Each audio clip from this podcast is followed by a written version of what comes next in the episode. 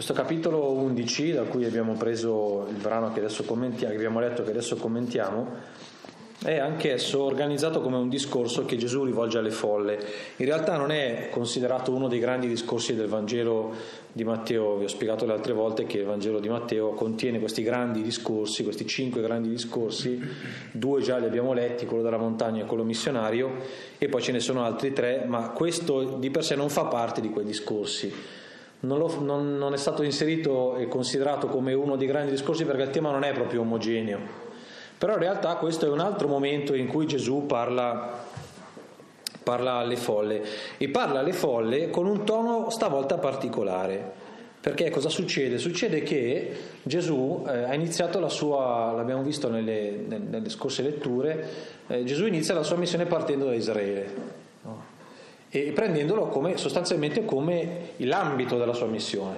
Sono venuto per la casa, no, per le pecore perdute della casa di Israele. Parte da lì, annuncia il regno, eh, chiama a conversione, cura i malati, si fa vicino ai poveri, compie tutta una serie di grandi opere, di grandi gesti, sono quelle sulla base delle quali vengono rimproverate Corazin, Bezzaida e Cafarno, compie una serie di grandi opere con le quali vuole mostrare al popolo di Israele il volto del, il volto del suo Dio e far sentire la prossimità del regno, cioè far sentire la prossimità di quella potenza paterna, armonizzante, vivificante, eh, che costituisce il regno di Dio, cioè la sovranità di Dio nella storia. Di fronte a questo Gesù eh, vede, fa prima dei discorsi con i quali spiega questo, poi compie una serie di, di, gesti appunto nei capitoli 8 e 9, però si rende conto che di fronte a questo c'è una risposta ambivalente, c'è chi un po' accoglie l'annuncio con favore e c'è chi invece lo respinge. Nella sostanza però la reazione complessiva dell'Israele di fronte a Gesù è una reazione di rifiuto e non di accoglienza eh, forse non di rifiuto ancora compiuto, però di resistenza sì. Cioè vengono, rimangono colpiti un po' dalle opere, però non c'è un'accoglienza piena della chiamata a conversione. C'è una resistenza, anzitutto nei capi, scribi, farisei, capi del popolo, ma poi anche in una fetta consistente della popolazione che, se- che, che non lo segue. Mentre c'è una piccola parte del popolo di Israele che sembra accogliere, che sembra accogliere questo annuncio.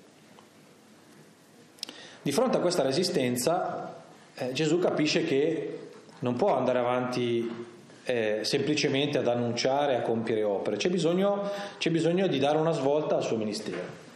No? Gesù si trova di fronte a questa resistenza e si chiede ma cosa faccio adesso?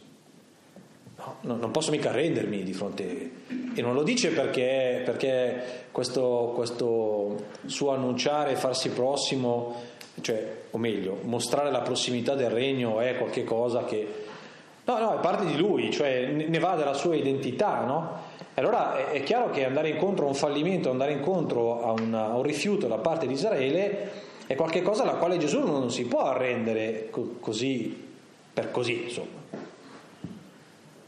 E quindi è, è dentro la natura della sua missione cercare un'altra strada. È nella natura del suo annuncio andare alla ricerca di quali sono i sentieri nei quali e attraverso i quali il regno di Dio trova strada nella storia, perché è questo che Gesù annuncia. E quando vede che c'è invece ci sono delle barriere, anche Gesù si interroga e si chiede, ma adesso che strada? Anche io, che sono il segno vivente del regno di Dio, della sua prossimità, che strada devo percorrere, devo prendere? Il capitolo 11 dunque segna una svolta, Gesù si ripensa, fa una specie di bilancio eh, del lavoro fatto fin lì e prende delle decisioni, cambia anche un po' atteggiamento. L'abbiamo ascoltato leggendo, è il tono che Gesù, che Gesù assume, un tono molto forte. Eh. Le parole che rivolge a queste città, a questi villaggi, sono parole anche di una certa violenza, eh. anche di una certa violenza. Sono vere e proprie eh, eh, si mette dentro nella, nella, nella schiera de, dei profeti che minacciano, ma dove la minaccia non è, non è una minaccia, eh, come dire, anzitutto di punizione, no, è, è, una, è, una, chiamata alla salvezza, capite? È uno scossone, è uno scossone. Oh, ma ti rendi conto che, stai, che hai imboccato una strada che, che va verso un precipizio? Gesù sceglie di mettere, cioè, di mettere chi resiste al suo annuncio di fronte alla responsabilità di questa presa di posizione. Aveva dato indicazioni anche ai suoi discepoli, se vi ricordate quando abbiamo letto il discorso missionario, di fare così. Se non vi accolgono, scuotete la polvere dei vostri calzari andando via da... No? Ecco, Gesù tiene lo stesso atteggiamento. Continua a mantenere l'invito aperto a tutto il popolo, e lo abbiamo ascoltato eh, nella conclusione del brano, venite a me, è rivolto a tutto l'Israele ancora, eh? ancora. Mantiene aperto l'appello, però allo stesso tempo prende atto del fallimento. Dal capitolo 12 nei capitoli che leggeremo prossimamente, vedremo Gesù ritirarsi dall'Israele, fare un passo indietro e, prende, e dare al suo ministero un'altra direzione, un'altra modalità. Però dicevo c'è anche qualcuno che questo annuncio lo accoglie, eh, si, si, lascia colpire, si lascia interessare. Non sono solo i poveretti, eh.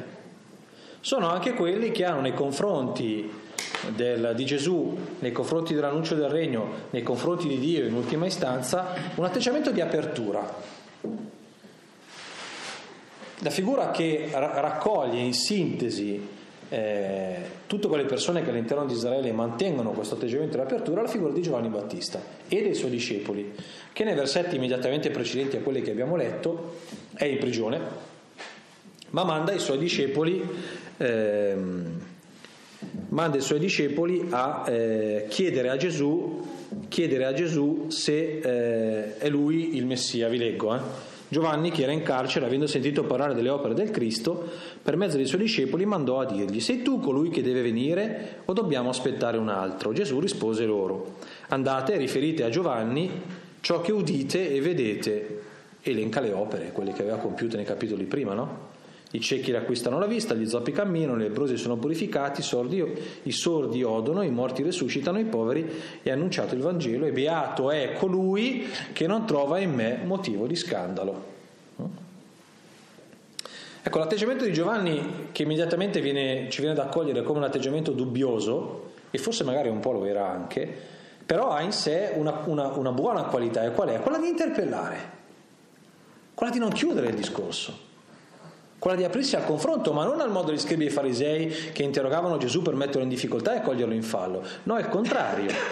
Quello, far, quello di farsi spiegare con maggior chiarezza, con maggior profondità, il senso del suo operare, il senso del suo ministero.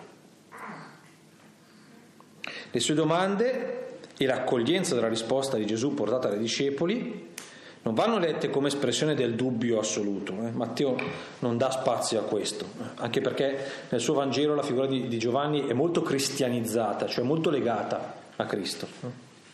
Ma è l'immagine del giusto atteggiamento con cui rivolgersi a Cristo, apertura, dialogo, domande di chiarimento circa il suo operato, coinvolgimento personale e diretto.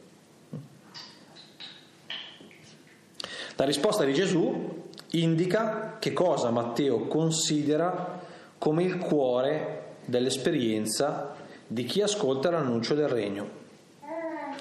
Non conta che la risposta di Gesù a, a Giovanni, che, che, cosa, che, cosa, attraverso la risposta di, di, Gesù a Giovanni Matteo, che cosa ci sta dicendo? Cosa vuole lasciare intendere a chi lo legge? Guardate che quello che conta in fondo nell'esperienza dell'accoglienza del regno non è tanto la, la concezione della cioè la conoscenza perfetta dal punto di vista teorico o teologico anche di chi è Gesù, saper ridire con perfezione chi è, con precisione che cosa, in che cosa consiste il suo essere Messia.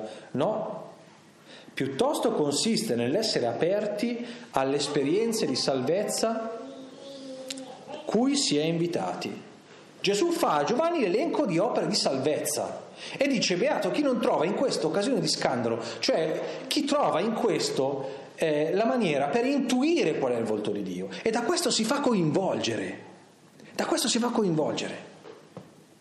Matteo dice, guardate che la vera esperienza del discepolo non è tanto quello di chi impara la dottrina del maestro, ma di chi si fa coinvolgere materialmente, concretamente, esistenzialmente da quella storia di salvezza, di guarigione, di vicinanza, di resurrezione che lui è venuto a portare. Chi si fa coinvolgere in questo?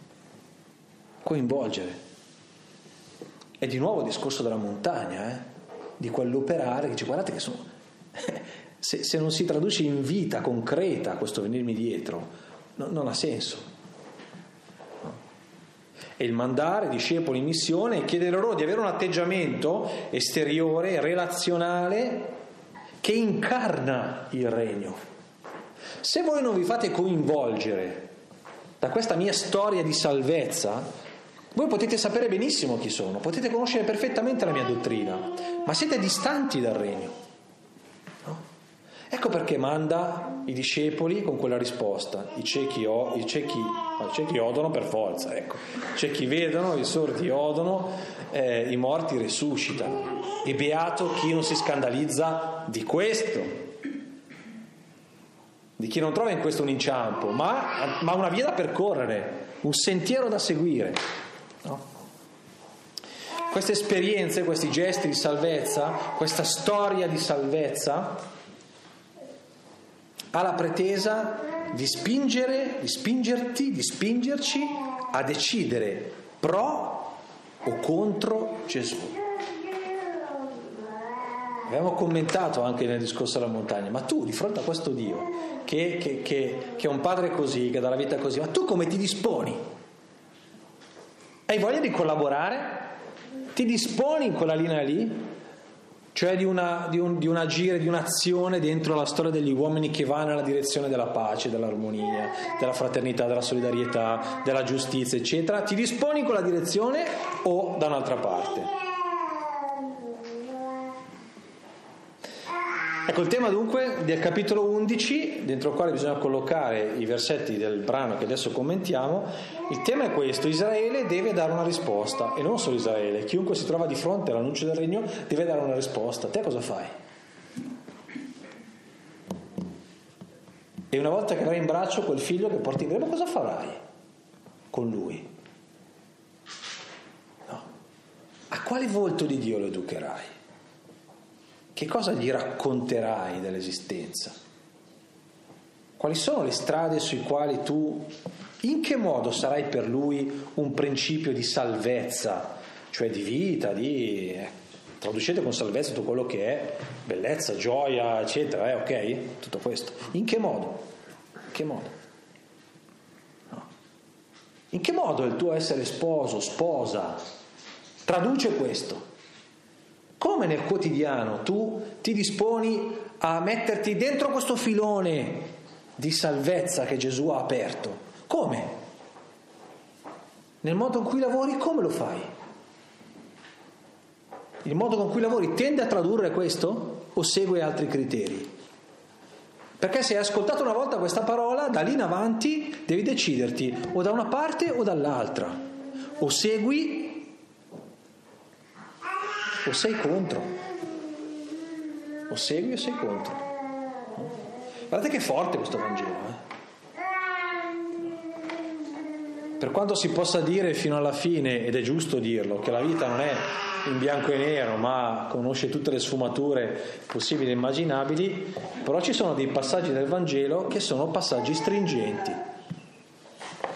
e che ci fanno sentire tutto la grandezza della nostra libertà, dello, scel- dello scegliere, ma tutto il peso anche della responsabilità che poi la nostra scelta comporta.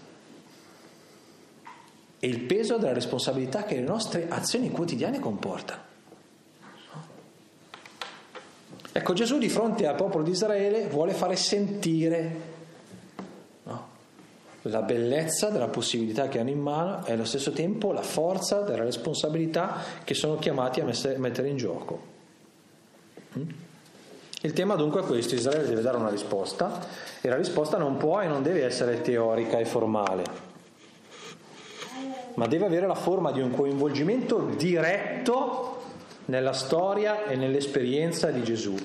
In questo modo va anche riletto il brano che abbiamo commentato la volta scorsa, cioè il mandato missionario non è una gentile concessione eh, di Gesù che dice che dice vabbè faccio finta di aver bisogno per coinvolgervi e valorizzarvi, no? come qualche volta fanno i preti nella chiesa, no? con cui eh, si dice voglio valorizzare i laici, dove però interiormente uno dice sì vabbè però non mi fido fino in fondo, però adesso va di moda sta roba qua della, della corresponsabilità e ti faccio fare questa cosa per valorizzarti. No, è un po' più serio dei preti Gesù. No? E qual è la serietà? È quella di mandare della gente il cui operato è, come dire, si inserisce autorevolmente dentro la sua opera di salvezza e ne è effettivamente la continuazione, capite? Capite? Il Battista e il popolo di Israele, Battista e i suoi discepoli il popolo di Israele, sono i due esiti di fronte a questa proposta. E quando Gesù si vede, dopo aver ragionato un po' sul Battista, si vede, si, si vede, che, dall'altra, vede che dall'altra parte c'è un altro tipo di risposta, vuole che se ne prenda coscienza. E allora se ne esce con questo bel paragone dei bambini, no? vi abbiamo suonato, a chi posso paragonare questa generazione? Vi abbiamo suonato il flauto, non avete ballato, abbiamo cantato un lamento. Nei versetti immediatamente precedenti Gesù ragionando con Giovanni, adesso non vado a rileggere tutto perché sennò ci mettiamo troppo, ragionando su, sulla figura di Giovanni con la gente, aveva giocato un po', eh, come dire, eh, facendo un po' di captazio benevolenze, no? perché la gente in fondo aveva anche un po' raccolto il messaggio di Giovanni, l'avevano anche apprezzato per la sua radicalità, per la sua forza, per la determinazione delle sue parole e Gesù si accorge di questo, no? dice, vabbè, ma in fondo Giovanni l'avete seguito, no? Eh, per certi aspetti l'avete seguito, eh, però fino a che punto l'avete seguito? Comincia a dire. Fino a che punto? Perché sì, vi è piaciuto, però, però avete obbedito fino in fondo alla sua chiamata. Perché quando le sue parole sono state un po' forti avete cominciato a dire che era un po' matto. Perché digiunava, perché stava nel deserto, perché mangiava le cavallette e mieli selvatici, avete cominciato a dire, no? È venuto Giovanni, no? è indemoniato, e per forza uno che si veste di, per i cammelli mangia le cavallette, o è cinese o è indemoniato. No. E quindi, quindi, Gesù dice, sì, beh, gli siete andati dietro, però quando ho cominciato a far sul serio, eh, poi sono arrivato io e dico, ah, io ho provato un'altra strada, lui è fatto un po' rigido, io ho cercato di essere un po' più aperto, come si dice, no? lui è fatto un po' più la destra, io ho fatto la sinistra, ma voi non vi va bene la destra e la sinistra, ma secondo me anche il centro vi va bene. Il senso dell'espressione di Gesù col paragone dei bambini è questo. Prima in modo un po' ironico, adesso diventa fortemente e pesantemente accusatorio. Mi dà dei ragazzini, eh, capite? Capricciosi. È proprio, proprio un complimentino. Eh? Non fare il bambino capriccioso. No? Gesù ce l'ha con questa generazione, si tratta proprio dei suoi contemporanei, di quelli che hanno l'occasione di vivere l'epoca di Gesù e l'epoca di Giovanni. Cioè non stiamo parlando Capite la grandezza dell'esperienza dove sta? Qui stiamo parlando dell'Elia che doveva venire, il più grande tra i nati di donna e colui che è stato mandato, cioè l'epoca di Giovanni e del Battista, è l'epoca del compimento del regno. E questa generazione ha l'occasione di vivere questa epoca. Come è possibile, dice Gesù, che non cogliate la grandezza di questa occasione? Costoro hanno la responsabilità di non riconoscere nel Battista l'Elia redivivo, la tradizione profetica diceva che l'ultimo dei profeti sarebbe stato l'Elia che tornava ad annunciare l'arrivo del Messia, ok? No, e Battista è il compimento di questa profezia, è il precursore. Non solo rifiutano il precursore, ma anche Gesù stesso tanto l'uno quanto l'altro, con ragioni differenti ma con modalità simili, fatte di comportamenti riottosi e permalosi, come quelli di monelli capricciosi che giocano tra di loro. Monelli capricciosi. Ma non lo fate sulla base di una ragione profonda, almeno lo faceste sulla base di una ragione profonda. Lo fate perché siete capricciosi, perché non avete voglia di è bravo ma non si impegna, no? come nei giudizi a scuola. Sì, siete brava gente, ma non vi impegnate, non vi prendete la responsabilità di intraprendere il cammino del regno. Il paragone con i giochi dei ragazzini ha un evidente e immediato messaggio. Non si tratta di chi annuncia, ma nemmeno di, cosa, di, che cosa annuncia per quella generazione. Il problema è che non c'è nessuna disponibilità a convertirsi, a farsi toccare, a farsi coinvolgere, né in un modo né nell'altro. E questo è il problema. E la responsabilità di Israele è esattamente questa, quella di non farsi coinvolgere né in un modo né nell'altro. È chiaro che però il rifiuto a, a Gesù eh, ha un particolare rilievo perché il modo con cui gli viene rivolto è un modo anche violento dal punto di vista dell'espressione. I termini che gli vengono rivolti hanno una forte connotazione negativa, un mangione e un beone, lo respingono con disgusto, capite? Ma quello è un ubriacone schifoso. A quello gli interessa solo di andare a mangiare e, poi andare con le donne perché era contorniato da prostitute pubblicani e... Ah, quello dicevano. La reazione è una reazione di disgusto, eh? Respingono con disgusto la sua missione di misericordia rivolta ai pubblicani e ai peccatori. Quindi è un rifiuto di disgusto rivolto davvero al regno che viene, al manifestarsi della misericordia. Capite? Per cui è forte il rifiuto. Eh? Israele ha di fronte il figlio dell'uomo, ma lo scambia per un ubriacone dedito a banchetti luculiani. Ha di fronte il figlio di Dio e lo scambiano per un ubriacone, capite? Forte, eh? Forte.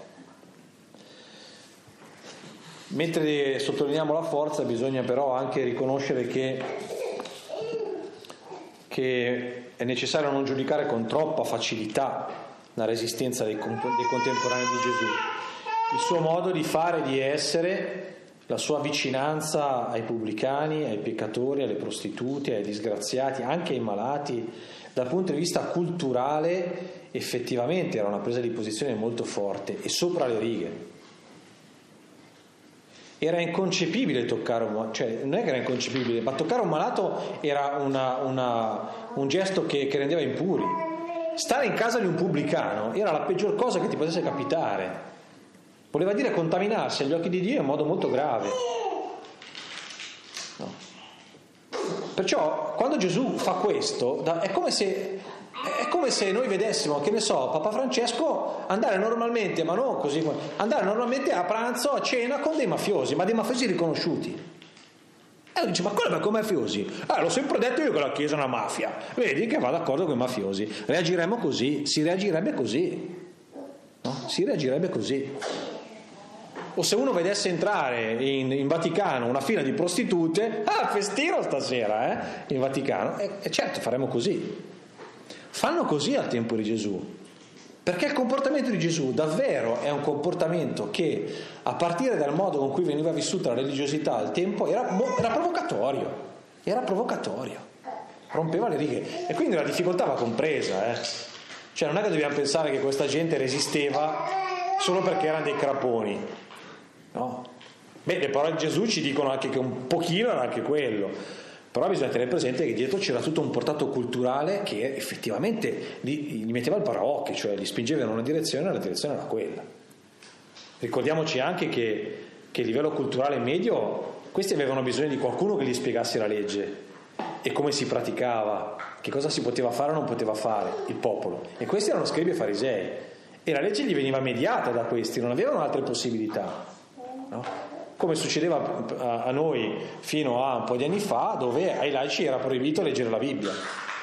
No? La mia mamma mi racconta che loro non potevano leggere la Bibbia se non autonomamente, non si poteva, se non quei piccoli passaggi che il prete ti faceva leggere perché, e perché nella Bibbia ci sono delle cose difficili da capire, ci sono dei, degli episodi un po' strani, dopo la gente si scandalizza, perciò vi spieghiamo noi quello che si può leggere. No? La situazione era simile.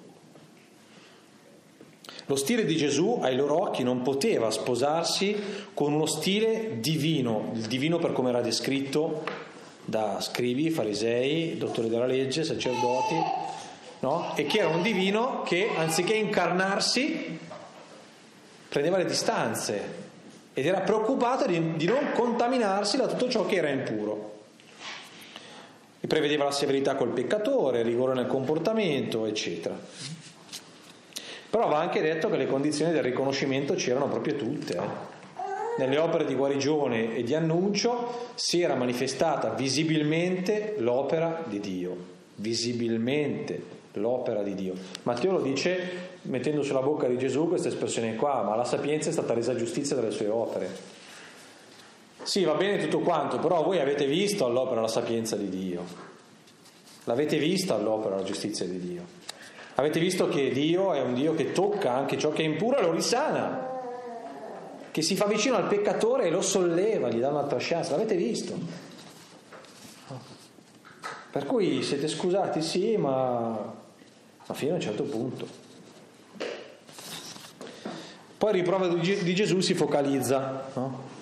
Si focalizza su chi? Si focalizza su quei luoghi e su quegli ambienti che hanno avuto la fortuna e l'opportunità di toccare, con, con, di, di, di, avere una, una sovrabbondanza di gesti e di parole. E sono le città della Galilea, ne prende qualcuna, ok? Corazin, Bethsaida, Cafarnao, che è quella che che, che, che più viene, viene, citata, ma probabilmente anche tutti i villaggi circostanti hanno davvero visto tante opere, hanno ascoltato tante parole che rendevano presente l'annuncio del regno. E a questo Gesù si rivolge con particolare eh, puntiglio. Eh. Il cuore della questione è ancora il rifiuto il rifiuto e il rifiuto a fronte di opere potenti, a fronte di opere potenti.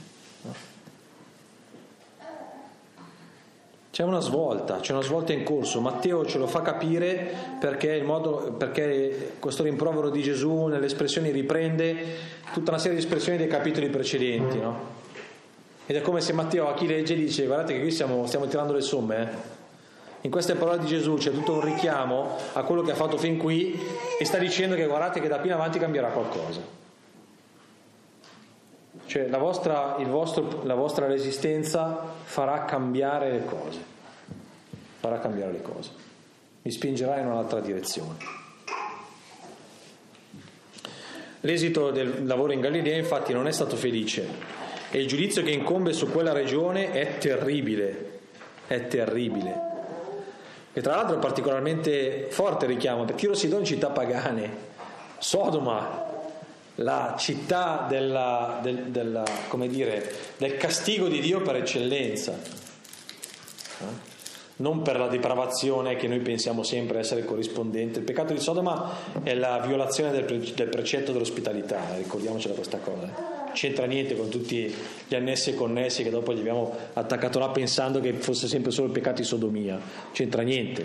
La questione lì era la violazione gravissima del precetto dell'ospitalità, che era il precetto più sacro, eh, uno dei precetti più sacri che c'era. Beh, Sodoma nella, nella, nella, nel mondo biblico è la rappresentazione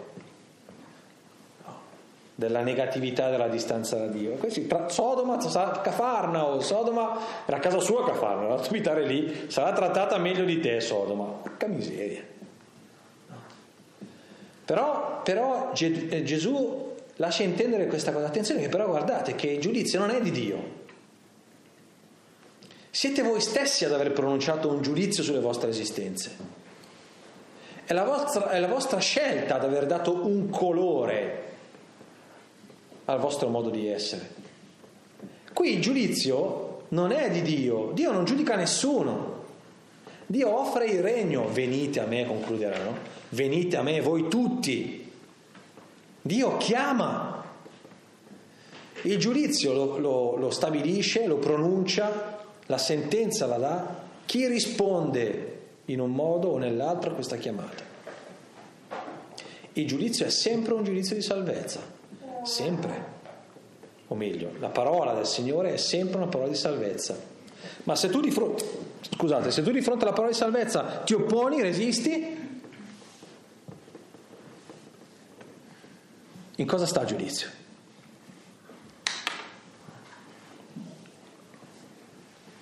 Tornerà questa cosa, eh? alla fine del Vangelo di Matteo, no.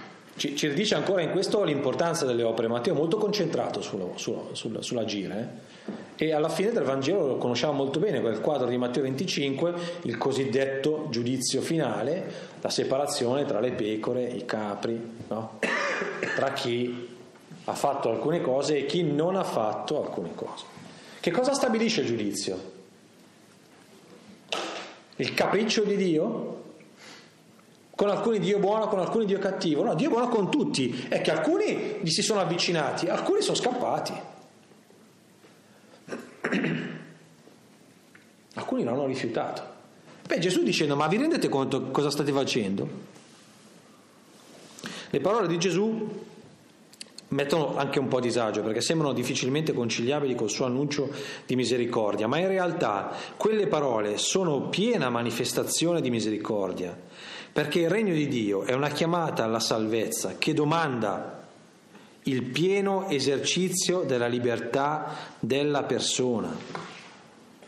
O ti metti in gioco o il regno non lo cogli.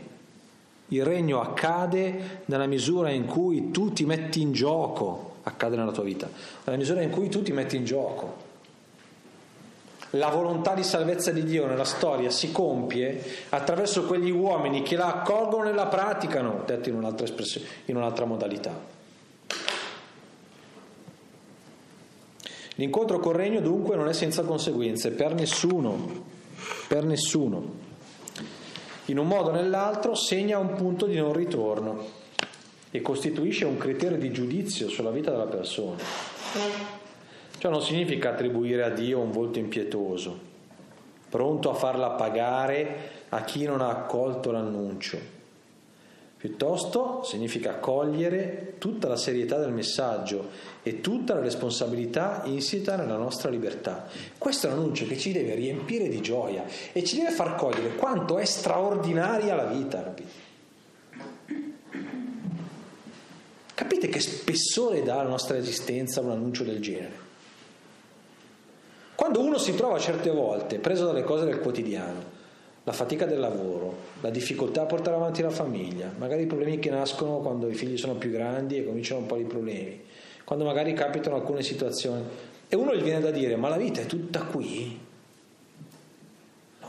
Non deve andare a, trovare, a cercare, se uno, se uno, è un discepolo del regno, non deve andare a cercare, eh, come dire, il, il, la, il, gasamento da qualche parte, così, la botta di vita, che si fa, no, la vita è bella comunque, no, la vita è come, come sia la, la, la, bruttissima canzone della Mannoia, magari a voi piace, a me è bruttissima.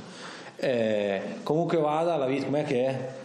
Eh, bella brutta che sia la vita è benedetta, ma, ma cosa? Ma, cioè, mica la pubblicità dell'Euronix, dell'Uni Euro, l'ottimismo e il profumo della vita, ma oh, scherziamo.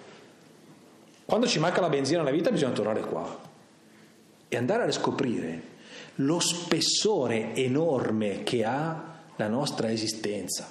Ed è questo lo spessore della nostra esistenza, capite? Uno deve andare, quando fa fatica, ci trova davanti figlio adolescente, che tu gli tireresti un pugno sul naso tutte le volte che ti rivolge la parola, da quante urtate? Dove vado a recuperare la benzina? Devo andare qui, capite?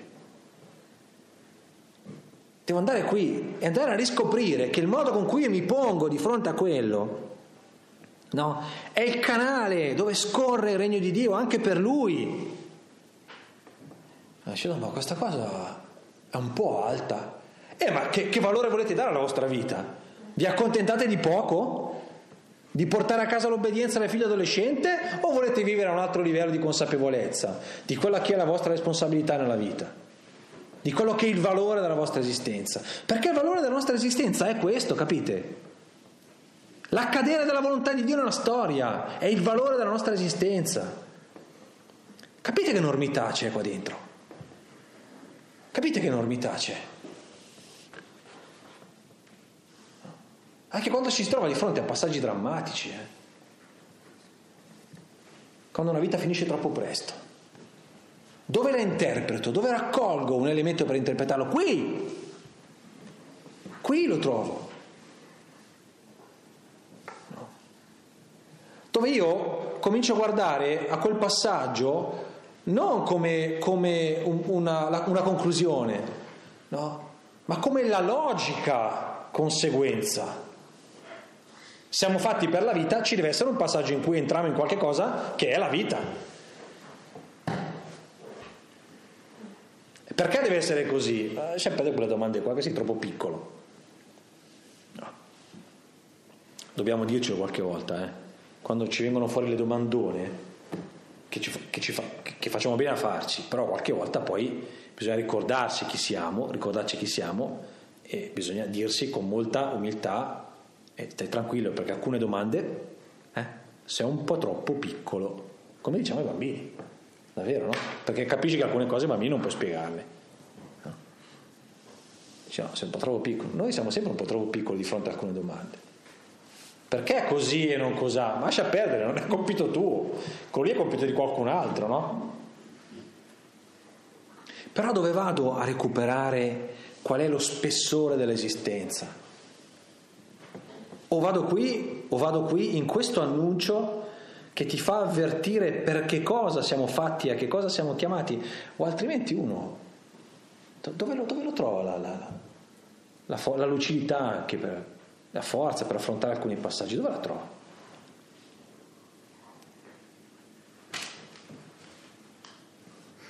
Ecco, questo rinchiamo di Gesù, questo rimprovero, questo scossone Israele va colto in questi termini. Eh? Ma vi rendete conto a che cosa siete chiamati? È straordinariamente bello ciò a cui siete chiamati. E non spendete la vostra vita per meno di questo non spendetela per meno di questo, perché la sprecate. E dopo siete scontenti voi e scontenti quelli che avete vicino. È così. Bellissimo. E infatti Gesù si accorge che, che a un certo punto, mentre c'è qualcuno che resiste, c'è qualcuno che coglie la grandezza della cosa. E sono quelli che uno non si aspetterebbe mai. Dice, beh, una roba così di alto livello, no? Chi la capisce? La capisce che ha gli strumenti. Eh, chi vuole che la capisca? Qui ci vuole gente studiata. Perché se non sono, se non quelli, se non, se non, la capiscono quelli che hanno gli strumenti, chi, chi può capire una roba del genere?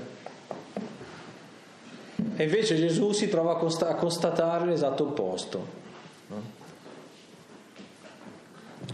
Ti rendo lode, Padre, Signore del cielo e della terra, perché hai nascosto queste cose ai sapienti e ai dotti e le hai rivelate ai piccoli. Bellissimo. Bellissimo perché anzitutto qui vediamo uno spaccato nel cuore di Gesù che si entusiasma. Questa è una preghiera vera e propria. Eh? La lode di questi versetti va interpretata come preghiera di Gesù. Utilizza lo, lo, il, il, tipico linguaggio, il tipico stile della preghiera giudaica. Dio del cielo, Signore del cielo e della terra. No? Lo caratterizza a modo suo, con quel padre. Ok? No? E che cosa ci vediamo lì dentro? Che cosa c'è in questa preghiera? Anzitutto c'è il volgersi a Dio riconoscendone la paternità e la benevolenza. C'è ancora una volta l'affermazione piena dell'assoluta sovranità di Dio sulla storia. È un Padre nostro questo, detto con altre parole, è un Padre nostro. Vedete, il contenuto è lo stesso. Eh? Dove Gesù vede il Padre all'opera, lo loda, sia santificato il tuo nome, ti rendo lode Padre. No. Intuisce la volontà, è contento che si compia, sia fatta la tua volontà, si compie la tua volontà, come in cielo così in terra, no? e vede che c'è il necessario distribuito a chi? E a chi, chi poi lo accoglie, no? Ti rendo lode Padre perché è rivelato. Al tempo stesso però eh, c'è c'è la rivelazione da parte di Gesù anche di se stesso come totalmente proteso e rivolto al Padre, eccetera. È il messaggio del Padre nostro. Attenzione che qui il motivo dell'esultanza però di Gesù va ben inteso. Eh? Cioè non è che Gesù è lì e dice, si, si, si trova di fronte a questi che gli resistono, scrivi, farisei, sapientoni, perché attenzione, i sapienti dotti vanno intesi, vanno intesi quelli, eh? Gesù sta parlando dei capi del popolo, scrivi, farisei, quelli che hanno le capacità e l'autorità autorità per interpretare la scrittura, i sapienti, che conoscono la legge, i sapienti, e a questi, a questi, questi il regno di Dio eh, sembra un cancello chiuso, ok? No? E, ehm, ma non è che di fronte a questi il vedere che a questi regni di Dio precluso Gesù esulta per quello. Ah, tieto! Ah, visto? Eh, voi che siete adesso la pagate, eh? fate, i, fate i cocciuti e adesso la pagate, ben vi sta. Ben vi sta. No? Ah sì? Eh, tu questa cosa non ti va? Allora io, to, te lo do a te, eh, come facciamo noi qualche volta. No? Eh no è mica un ragazzino. E quelli sono figli del padre tanto quanto gli altri. E Gesù mentre dice questa cosa mentre gode del fatto che comunque il regno trova un canale per esprimersi no? per, per inondare il mondo patisce nel vedere che c'è qualcuno che non vuole nuotare dentro questo mare di benevolenza paterna. Patisce. E indica una strada. Voi che siete sapienti e intelligenti il regno anche per voi ma dovete diventare piccoli, letteralmente sarebbe ignoranti. No, ignoranti. Gesù non gode del fatto che i sapienti sono inaccessibili i misteri del regno, eh? gode del fatto che di fronte a un'ostinata chiusura esiste comunque una via aperta nella quale la paterna sovranità di Dio è accolta. Questa non è la missione di una sconfitta, eh? Dio ha fallito con i sapienti, ma è l'annuncio di una vittoria. Il regno è rivelato a coloro che apparentemente avrebbero meno possibilità, capacità, opportunità per comprenderlo. Ecco, questa è la vittoria di Dio. Anche quelli che non ce la farebbero entrare nel regno, questi sono dentro tutti, travolti. E quegli altri rimangono fuori. E, e, no, la porta è questa però. La porta è questa. Quindi il regno non è appalto di una cerchia ristretta di persone, né sapienti né piccoli. Cioè non è che poi il ragionamento è questo, eh? allora solo a questi, no? A tutti. Quali? Quelli che percorrono questa strada, quella appunto la piccolezza, eccetera. No?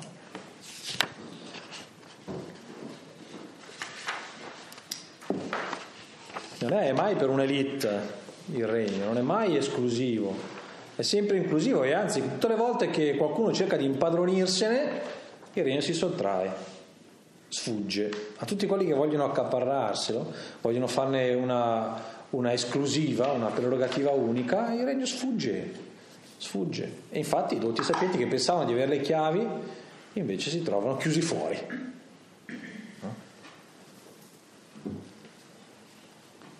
Non c'è alcun sapiente che possegga il regno, c'è solo una via che Matteo indica senza possibilità di fraintendimento e la via è quella del Dio con noi. Ok? Quindi la questione circa il volto di Dio, la questione del regno va posta a Gesù, non ai sapienti, va posta a Gesù. Perché va posta a Gesù la questione del regno? Perché non sono i sapienti e gli intelligenti e i dotti a aprirci la strada del regno. Perché dobbiamo andare da Gesù e dirgli parlaci tu di Dio? Perché dobbiamo fare questo? Questo è l'atteggiamento del piccolo e del povero, questo è l'atteggiamento di Giovanni Battista, vedete? Andare da Gesù e dirgli ma sei tu, parlami, parlami del regno, sei tu? Spiegami questa cosa, raccontami il volto bello di Dio. Sei tu? Non sono i sapienti, è Cristo. Tutto mi è stato dato dal Padre mio. Nessuno conosce il figlio se non il Padre, nessuno conosce il Padre se non il figlio. Quindi lasciate perdere i sapienti e gli intelligenti. Venite da me, venite da me e io consegno il regno a chi? A chi è piccolo, cioè a chi è ignorante a fare domande. È una compartecipazione, capite? Per questo nessuno può accaparrarsi il regno, perché il regno non si raggiunge. Si è travolti dal regno, è diverso. Non lo si conquista. Ah no, ma bisogna conquistarsi il diritto di entrare nel regno. Ma non si conquista niente. Smettiamola con questa menzogna. Che il regno di Dio, la sua paternità, il poter vivere la vita della figlia è qualcosa che si conquista con buoni comportamenti, con buone opere, dicendo le preghiere, ma usciamo finalmente da questa logica, che è una logica di commercio, non certo di gratuità tipica di un rapporto paterno-filiale. Usciamo da questa logica commerciale. Gesù dice basta, venite fuori da questa logica commerciale. Non è dei migliori il regno, è dei poveri cristi. Giusto, così. Infatti poi Gesù spiega il perché bisogna chiedere a lui. Venite a me perché sono mite e umile di cuore. Adesso lo spieghiamo cosa vuol dire, ma lo anticipo, lo anticipo, subito, perché in me si compie la legge di Dio, in me vedete che cosa vuol dire essere figlio, in me vedete che cosa capita a uno che sceglie di vivere avendo Dio come padre, in me vedete che cosa capita a uno che si lascia travolgere dall'amore del padre. E come ho fatto io a farmi travolgere dall'amore del padre? È una cosa che risulta un po' scomoda ai vostri occhi, ma si chiama obbedienza. A. E quindi obbedienza vorrebbe dire che tu dici e noi facciamo E. A. E quindi non siamo più noi quelli che dicono e gli altri fanno E.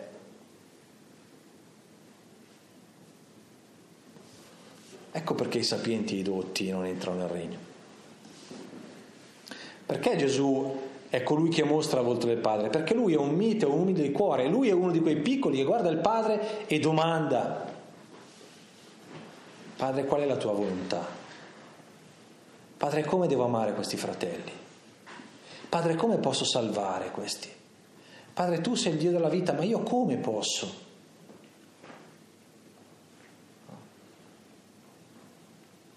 Gesù è lui è il primo che porta e che prende sulle proprie spalle il gioco della legge, che traduce l'amore del Padre, è obbediente, mite e umile di cuore. Per questo in lui vediamo il volto buono del Padre. Per questo in lui si compie e a lui bisogna chiedere. Lascia perdere i dotti sapienti.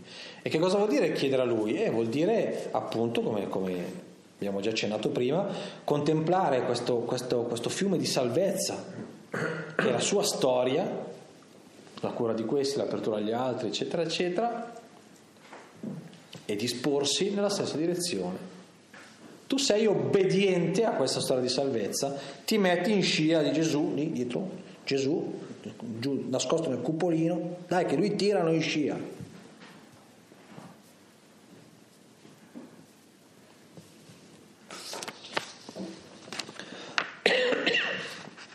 Questa storia del gioco, due parole per spiegarlo bene. Nei testi delle tradizioni sapienziali troviamo di frequente il motivo del rivolgersi da parte della sapienza a coloro che sono ignoranti, incolti e che ambiscono alla, alla sapienza affaticandosi, cioè cercando una vita che obbedisce ai dettami della sapienza, della giustizia, ok? Questa è l'immagine tradizionale a, a cui Gesù fa riferimento. Inoltre il gioco, quando lo si impiegava come simbolo in senso religioso, faceva riferimento alla sottomissione alla legge, eh? cioè la legge di cui farsi carico, no, sotto la quale disporsi eh, con umiltà. A questa pratica della sapienza legge viene però spesso, viene spesso associato nella tradizione biblica un'esperienza di soddisfazione, di gioia, di libertà, di gratificazione.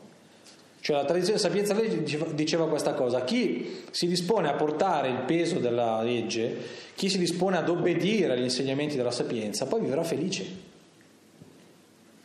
La racconta, la, racconta la, letteratura, la letteratura sapienziale come un'esperienza effettiva. No? Come si fa a vivere felici? Obbedendo alla sapienza. Qui al posto della sapienza c'è Gesù che chiama. Ok? E lo fa con una qualificazione particolare, con questo essere mite e umile di cuore. E la sua chiamata, simile a quella della sapienza che chiama ad obbedire, si caratterizza per qualcosa in più, per questa mitezza e questa umiltà. Tradotto, l'ho già un po' spiegato prima, è tradotto. Che cos'è questa mitezza e umiltà? Cosa vuol dire questa cosa che Gesù? Vuol dire che Gesù si mette dentro quel grande filone della storia del popolo di Israele, il grande filone dei poveri di Yahweh, dei piccoli di Yahweh, dei piccoli di Yahweh, che sono quelli di cui lui si prende particolare cura e che sono quelli che si lasciano, lasciano che Dio si prenda cura di loro, lo desiderano, lo attendono, lo sperano, non sono monelli capricciosi e riottosi, no? ma è il contrario. E l'umiltà di cuore indica questo spirito di sottomissione alla legge. Potremmo tradurre così in definitiva, no? Gesù vive ciò che insegna. Gesù, lui per primo, si sottomette alla volontà del Padre, la accoglie, la, la sperimenta come qualcosa che rende la sua vita eh, compiuta, felice, armoniosa, bella, trovate tutti i sinonimi, ma compiuta, compiuta. E Gesù dice la strada allora è questa, è davvero questa. E io lo vedo in me che sono mite umile, lo vedo in me che sono un piccolo come quei piccoli, e vedo che anche negli altri piccoli si compie questa cosa. La loro vita diventa compiuta. E io ti rendo lode, Padre. Allora venite a me, venite a me, voi che invece siete oppressi perché state sotto il gioco di altri che invece dicono e non fanno e insegnano una sapienza che non è liberante ma è opprimente. Perché? Perché è improntata alla paura, alla minaccia, alla rappresaglia, allo sfruttamento, eccetera, e non è liberante. Lasciate perdere quelli, venite da me. Perché? Perché io l'ho sperimentata. L'ho sperimentata l'obbedienza al volere di Dio e l'ho sperimentata come liberante. L'ho sperimentata come liberante. Imparate da me. Imparate il modo con cui io obbedisco alla legge. Ecco come va interpretato il senso del, del per mettersi sotto il gioco. Eh? Allora qual è, qual è l'ennesimo richiamo? Qual è il problema dell'Israele? Il problema dell'Israele è che invece segue la voce dei sapienti e degli intelligenti e si ostina. E si ostina. E non vuole ascoltare la voce di chi invece, mite e umile di cuore, ha conosciuto il volto del Padre, ha sperimentato che il Padre è liberante, è pacificante, porta a compimento la tua vita E Israele incredibilmente non ascolta questa voce e ascolta quell'altra. Ma ancora una volta Gesù dice venite a me. Vedete? Il richiamo forte e insieme di nuovo l'apertura.